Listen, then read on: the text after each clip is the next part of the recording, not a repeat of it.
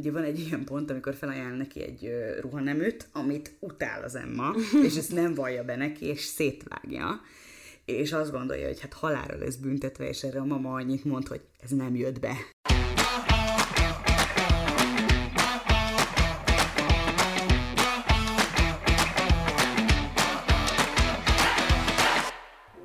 Sziasztok!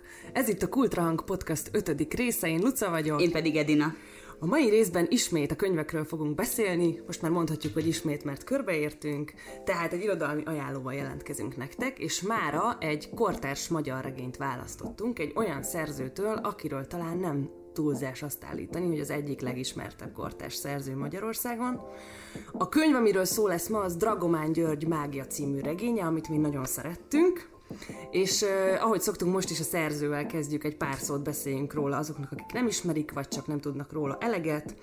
Uh, Dragomán György ugye Marosvásárhelyen született Romániában, és ez a művei szempontjából is nagyon fontos. A mai könyvben is kulcsfontosságú szerepet játszik ez a tény és 1988-ban települt át Magyarországra, ami szintén fontos szerephez jut, erről még a regény kapcsán beszélni fogunk, és egyébként pedig tényleg óriási népszerűségnek örvend.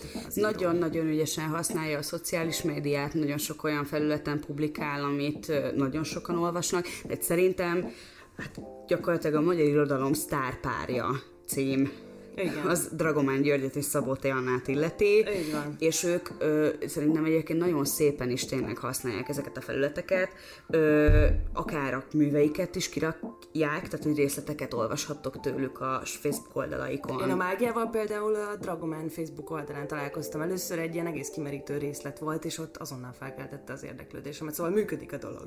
Én meg csak úgy találkoztam vele, hogy már annyira mondták, hogy el kell olvasnom, tudod, hogy mert Dragomán has valószínűleg első körben a fehér királyt ö, köti az ember. Az lett szerintem az első olyan sikere, ami Igen, ilyen megkerülhetetlen Több mint 30 nyelvre lefordították, tehát tényleg őrült ismertséget hozott neki a könyv. Abszolút. És bevallom, nekem azzal még voltak problémáim, tehát hogy vannak olyan részek, amiket én abban eltúlzottnak érzek, viszont azt is be kell vallanom, hogy van egy angol barátnőm, aki nagyon szeret különböző népek irodalmából szemezgetni, és mikor kérdezett engem, hogy ha magyar irodalmi művet küldenék neki, akkor mit küldenék neki?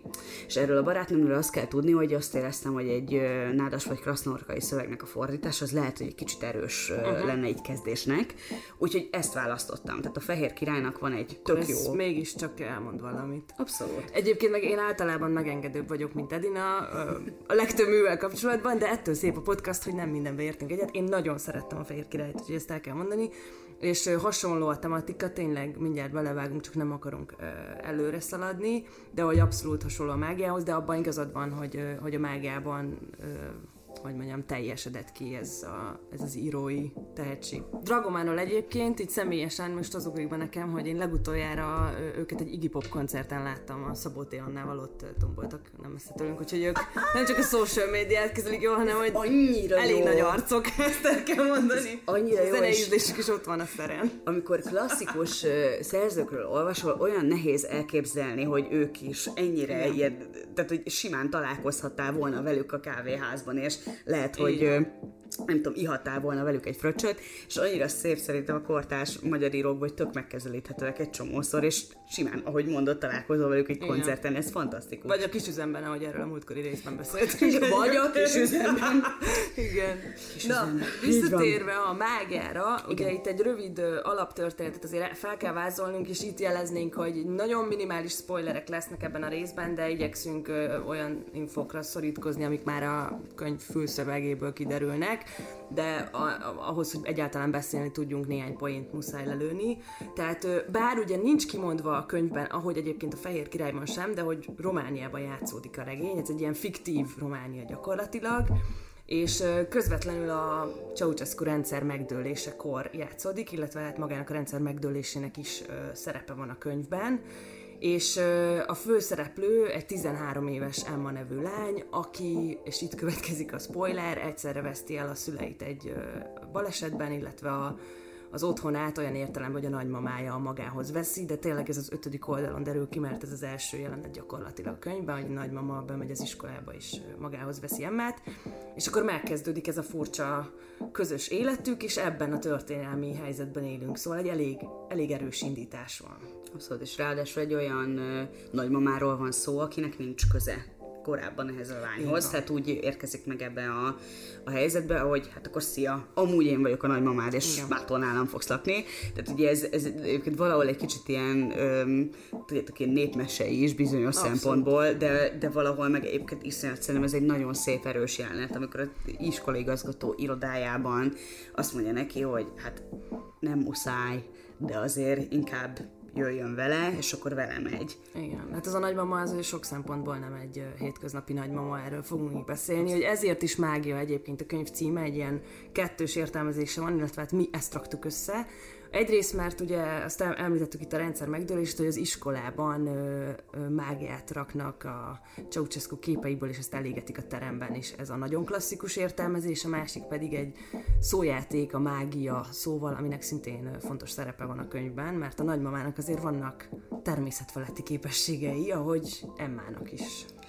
Abszolút, egyébként nekem erről nagyon a, a saját nagymamám, dédim jut eszembe olyan szempontból, hogy szerintem ez részben, tehát hogy a könyvben ezek, ez, ez egy reális dolog. Tehát, hogy egy ponton elfogadod, hogy itt nem valamilyen parasztvakításról van szó, hanem tényleg ennek a nagymamának vannak olyan képességei, amik túlmutatnak a hétköznapi életen. Ez neki.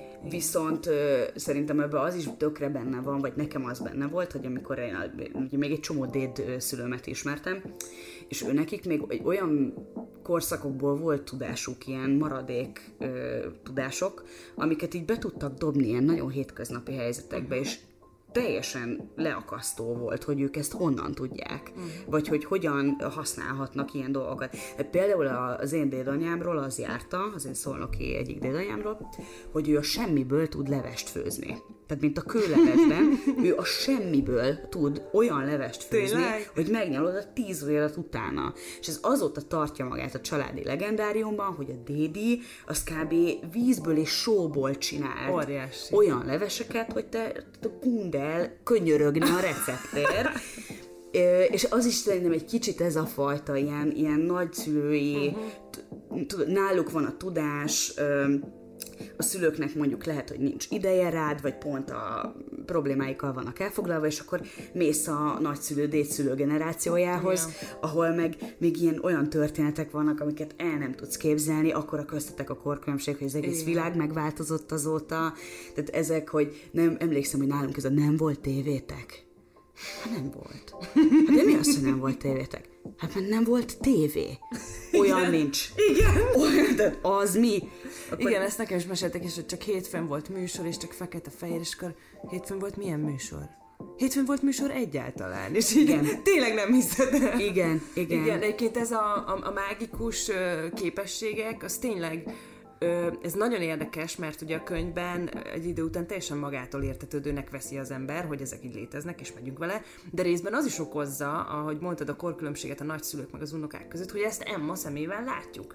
És hogy nyilván lehet, hogy neki adott esetben egy rétes sütés is mondjuk mágikusnak tűnik, ez, ez egyébként, amit mondok, ez csak részben igaz, mert aztán viszont Emmának a saját képességeiről is kiderül, hogy azért ő, ő sem egy átlagos lány, de hogy a nagyiról abszolút én, én, én tehát valahol mindenki ö, varázslónak látja a nagymamáját, hogy, hogy milyen meséket tud mondani, vagy éppen a konyhába varázsol, hogy a te dédid, vagy érted, tehát, hogy, hogy ez, ez nagyon szép, hogy, hogy egy kicsit mindenki belelát, és akkor a könyvben ez a nagyon jó szerintem, hogy nehéz eldönteni, hogy mi az, ami tényleg egy kicsit ez a, az unoka felmagasztalja a nagyit, és mi az, ami tényleg hát hú, azt hogy csináltam? Mert azért vannak érdekes dolgok ebben a könyvben. Az biztos. Meg mondjuk az is igaz, hogy nem mindenki nagymamáját tartja az egész város őrültnek, tehát azért az is Igen. egy ilyen mi versus mindenki más, ez nagyon benne marad, és ami még szerintem egy nagyon erős része, az, az az ahhoz való viszonyulás, hogy amikor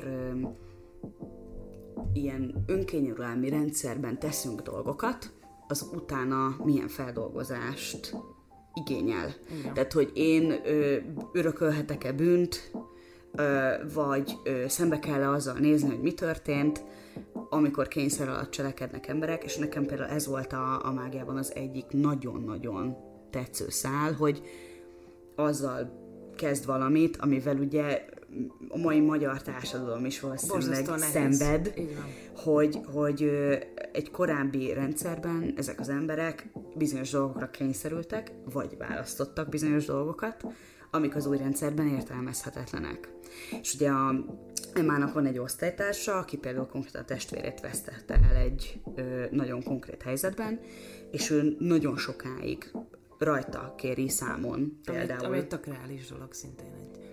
És nem csak egy ennyi idős gyerektől egyébként, de egy ennyi idős gyerektől pláne. És tényleg végig jelen van a könyvben, ez nagyon érdekes, ez az egy ilyen átmenetiség, mert hogy ott vagyunk, hogy, hogy megdőlt egy rendszer, de még nem állt fel az új. Igen. És ilyenkor nem tudod, hogy hogyan kell viselkedni, mert az évtizedek alatt berögződött formák már érvényüket vesztették, de még nem alakultak ki új formák, és és már nem kell elvtársazni, de közben mégis benned van, hogy ha nem csinálom, bajom lesz, és mi történhet, mert hogy azért történelemben arra is volt példa, hogy azt hittük, hogy és aztán meg ugye mégse, és hogy ez tök jól megjelenik a könyvben, hogy, hogy van egy ilyen állandó bizonytalanság, és tényleg nem tudják az emberek, hogy akkor most ki a barátom, ki az ellenségem, és ebbe egyébként szerintem gyönyörűen belerakta a Dragumán azt, hogy az Emma is micsoda változásokon megy keresztül, tehát hogy ő is valaki újjáfejlődik, ahogy egyébként a történelem is, és nem akarok itt irodalom elméletezni, de szerintem ez annyira szép, hogy a történelem is ekkorát változik, ő neki meg 5 perc alatt kell felnőni már onnantól kezdve, hogy az igazgatói szobában ülünk, mert hát azért ugye, akivel ilyen dolgok történnek, mennek, és bekerül egy faluba, és kiderül, hogy a nagyi a kb. a bosszorkány, és mindenki gyűli, annak azért fel kell nőni, nincs mese. És szerintem ez annyira szép ez a könyvben, hogy így ez a kettő így egyszerre történik, és, és, és teljesen egy ilyen átmenet van még vezetve. Mert hogy, ö, hogy ahhoz, hogy a történet követhető legyen, ő, ugye az elején megtörténik ez a baleset, amit a Luca mesélt, ö, utána átköltözik a nagymamájához az Emma, és onnantól kezdve egy ilyen nagyon hétköznapi élet veszi bizonyos értelemben a kezdetét, tehát ő iskolába kell járjon, ahol fiúk vannak, lányok vannak, kiderül róla, hogy több dologban is tehetséges, például a tájfutásban, amit én egyszerűen fel, észre felfogni nem bírok, mint sportot. Tényleg őszinte tiszteltem minden futónak ezúttal is, de hogy hogy tudjátok ezt Nekem csinálni? volt egy tájfutó gimnazista osztálytársam, és rengeteget mesélt, és egyébként baromi érdekes. De, teljesen És tudom csinálni, csak... neki az első fának, de nagyon érdekes. nem meg, hogy szerintem az már tényleg nagyon élvezni kell tudnod a futást, mint olyat. Hát, ami, az nem árt, igen. Hát én bevallom, hogy teljesen képelnek tartom magam. Tehát ők ott együtt eléldegélnek, játszák a, a, a egymás megismerésének, a, meg az egymás határainak a feszegetésének a játékát. Egy olyan helyzetbe érkezik az Emma, a nagypapa is meghalt, Igen. nem annyira régen. Ő, tehát a mamának egy ilyen dupla gyásza van így kétfelé, az Emma annyira nem tudja gyászolni azt az embert, akit soha, soha nem ismert, viszont végig ott van körülötte ennek az embernek a kvázi a szelleme, ami nagyon konkrétan ő, testet is ölt adott helyzetekben. Ö, majd ö, ebből egy konkrét helyi új konfliktus ö, keveredik, és a végén az Emmának erre adott válasza az egy nagyon szép válasz. Tulajdonképpen a történet ennyiben leírható, úgyhogy abszolút érdemes szerintem ö, elolvasni, mert nagyon, tehát hogy én ebben a könyvben a stílusát legalább annyira szerettem, mint azt, ami történik benne. Tehát ahogy ö, ezek az emberek le vannak írva, ahogy ezeknek az embereknek az egymáshoz való viszonya érzékeltetve van nagyon apró dolgokkal, nagyon szép ö, leírásokkal. Nagyon. Nagyon emberi, ami, amit sokszor használunk, mint jelző, de baromi nehéz igazából megcsinálni, és akkor beszéljünk az egyik legfontosabb dologról, tényleg erről a gyermeki narrációról, hogy mennyire nehéz egy 13 éves gyerek fejével írni, mert ugyan rengetegen csinálják, de nagyon keveseknek sikerül tűpontosra, mint a Dragománnak, és mi mindketten voltunk 13 éves lányok, és azt kell mondjam, hogy az ilyen. Abszolút. És, és hogy miért annyira népszerű ez az irodalomban, ez a gyermeki narráció, és hogy mit tesz hozzá a sztorihoz, erről beszéljünk egy kicsit, mert ilyen könyvünk azért van egy pár.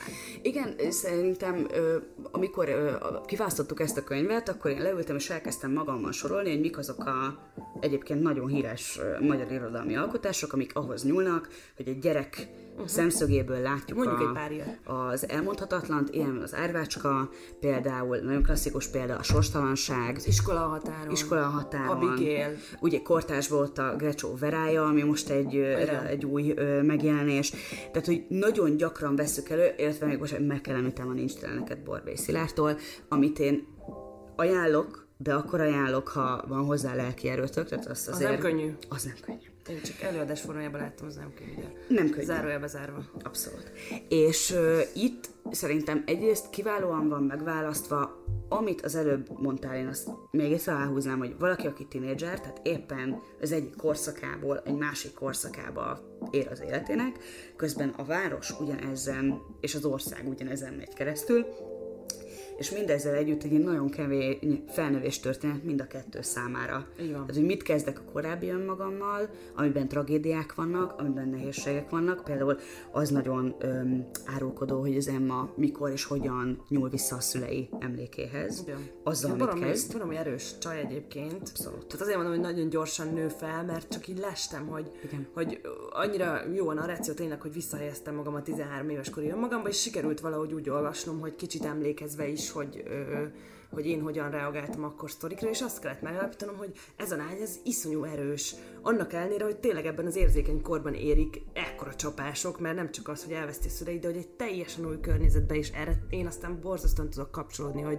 azt mondja a tanítónéni, hogy ő az új osztálytárs, és akkor be kell illeszkedni egy teljesen új közegbe, hogy, hogy nagyon ügyesen csinálja, és ugye azáltal, hogy ezt egy gyerek meséli el, és ráadásul jelen időben, ami jelen időben ír a Dragomán, ami, ami azt eredményezi, hogy, hogy nem csak az Emma szemén keresztül látjuk a történéseket, de hogy gyakorlatilag részei vagyunk a történetnek, és, és érezzük a futás után az izomlázat a lábunkba, meg érezzük a hasfájást, amikor nővé válik Emma, és hogy mindannyian emlékszünk, hogy ez milyen volt, hogy, hogy ez szerintem tök jó.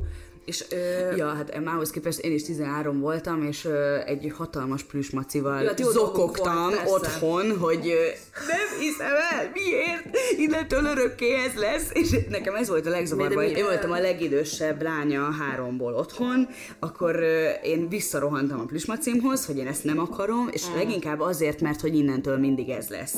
Igen. Én, én egyébként emlékszem, és azért is volt annyira jó a könyv, mert hogy olvasóként, felnőtt nőként, amikor olvasod, nyilván tudod, hogy jaj, fáj a hasa, 13 éves, oké. Okay. De akkor nem tudod. Nem. És ez nagyon ijesztő, és ő se tudja, és, és szerintem ez is tehát annyi- annyira szépen megtalálta. És ugye a, a gyermeki narrációra visszatérve egy picit, ugye azt eredményezi az, hogy a gyerek meséli el például ezt a történelmi korszakot, hogy nem azt mondjuk, hogy Ceausescu, nem azt mondjuk, hogy Románia, hanem ö, pici, apró körülményekből, a gyermeki látásmódból rakjuk össze felnőttként, hogy mi történik, és nekem az jutott eszembe, hogy olyan, mint egy ilyen lassan exponáló kamera, hogy, hogy így baromi lassan, vagy hogy mondjam, tehát, hogy így rész, apró részekből tevődik össze az egész, és az olvasóban is a saját tudás alapján kell, hogy összeálljon a kép. Tehát, hogy kapsz segítséget, de csak annyit, amennyit egy 13 éves megért, és nekem egyébként a, eszembe jutott, de csak technikai okokból a Napszálta című film, ahol ugye végig, végig körülbelül nagyon, nagyon közeli képek voltak, és nem is értetted a történetet sokáig, és egyébként azért mondom, hogy csak technikailag hasonlítanám össze, mert ott azért volt hiányérzetem, hogy ki se derül olyan nagyon a végén se. Itt meg aztán abszolút mindent szépen össze tudsz rakni, de hogy ez nagyon érdekes eszköz szerintem. Hát meg könnyebbé teszi számunkra, hogy univerzális legyen. Tehát, hogy például a mágiát teljesen el tudom képzelni, hogyha nem tudod, hogy ki a Dragomán György, hogy ő honnan jött, uh-huh. hogy ki volt Ceausescu, mert nekem napi szinten, hogy mit uh-huh. csinált ő, és pontosan hogy nézett ki Ceausescu Romániája, erről keveset tudok.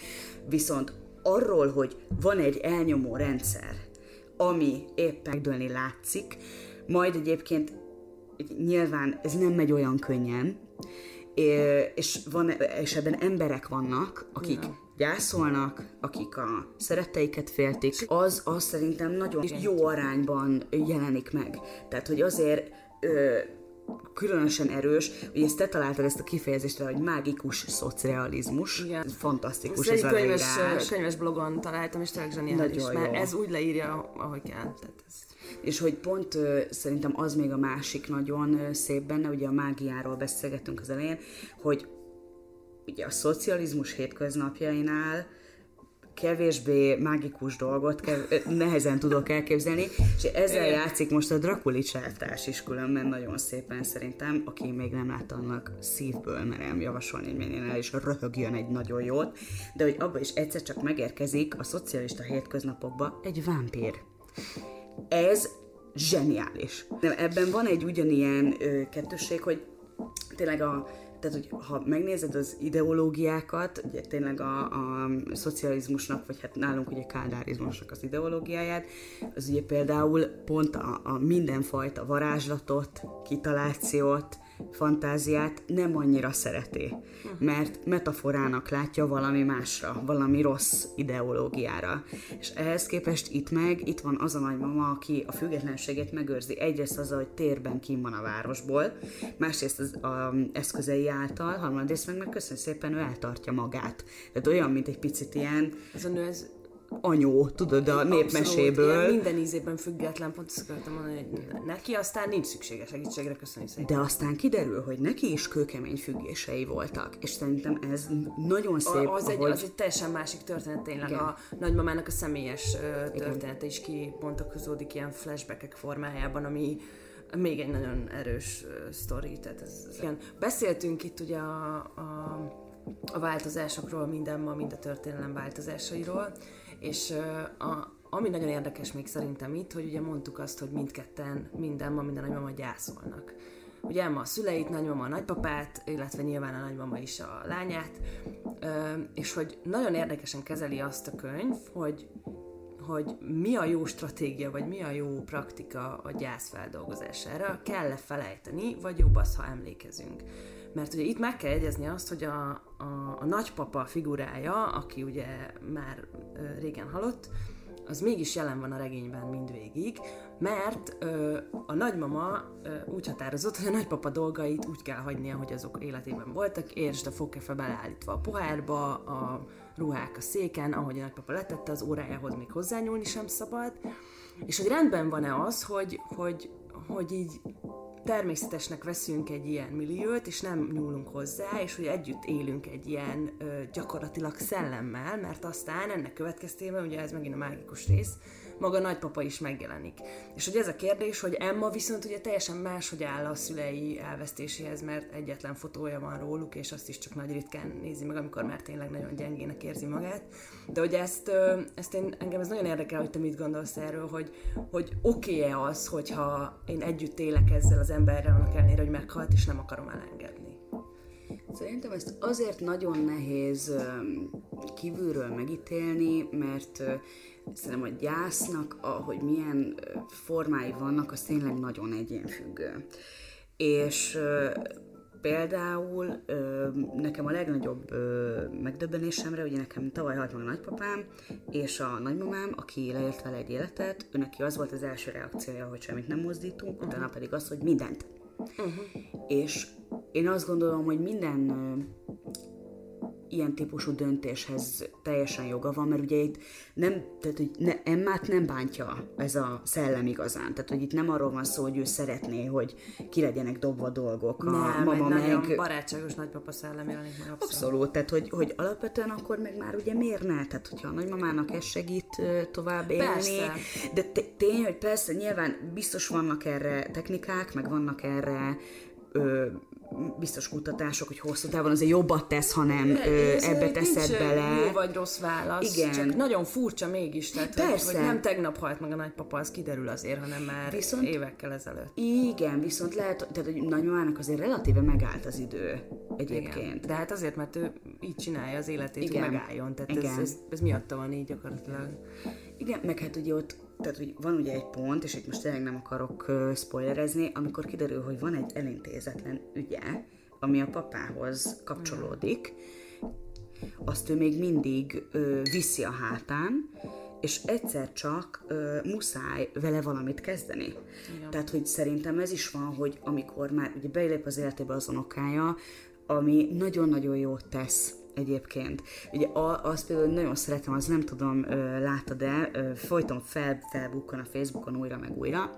Vannak olyan kezdeményezések, amikor ö, óvodákat összevonnak idős otthonokkal. És ö, beviszik a gyerekeket x órát játszani az uh-huh. idősek közé.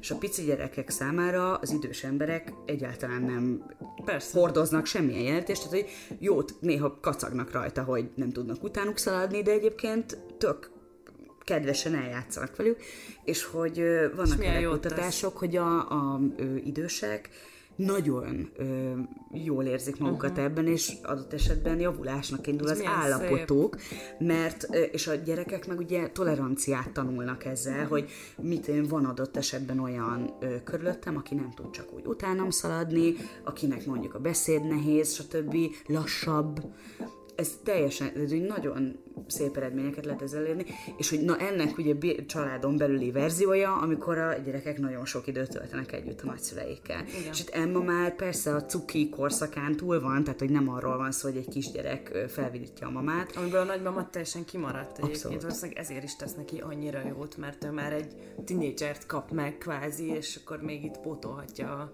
És itt azért az kiderül, hogy a szülői vénája is egy ponton ugye megszűnt működni, vagy hát így. Abszolút, meg nagyon szép harcaik vannak szerintem. Tehát, hogy ilyen, majd hogy nem, ilyen anyalánya, nagymama, unokája harcokban, hogy a mama mit kér tőle, ezt ő hogy fogadja el, vagy amikor ugye van egy ilyen pont, amikor felajánl neki egy ruhaneműt, amit utál az Emma, és ezt nem vallja be neki, és szétvágja és azt gondolja, hogy hát halára lesz büntetve, és erre a mama annyit mond, hogy ez nem jött be. és ilyen nekem annyira volt a, a nagyszüleim előtt, tisztán emlékszem, nekem is mindig mama adni akar dolgokat, amikor ö, kisebb voltam, és ez kisebb, tehát hogy nagyon sokkal vékonyabb nálam, akkor még akkor voltam, mint ő, és ö, ö, fölvettem a kis dolgait, és hát tudod, egyszerűen nem, nem illettek hozzá, tehát ha én abban megjelentem volna az iskolában, hát szarrá röhögi magát az egész osztály, de nem mertem neki megmondani, hogy nem fogom fölvenni és ö, aztán amikor látta, hogy így véletlenül ott hagyom, meg nem tudom, el, inkább eldugom, meg ilyenek, akkor így iszonyat jót röhögött, hogy de hát miért nem szólok, hát Igen. hát semmi baj. De nem akartad megbántani. Nem. De egyébként olyan kérése is vannak a nagymamának a regényben, aminek ugye megérzi az Emma azonnal, hogy nem szabad ellent mondani, és nekem egyébként ez volt a, az a részlet, amit láttam a, a Facebookon, mielőtt még olvastam volna a könyvet, hogy, hogy és ez, ez az elintézetlen ügyhöz kapcsolódik, amiről beszélt, és amiről nem mondunk el többet, hogy azt mondja a nagymama, hogy,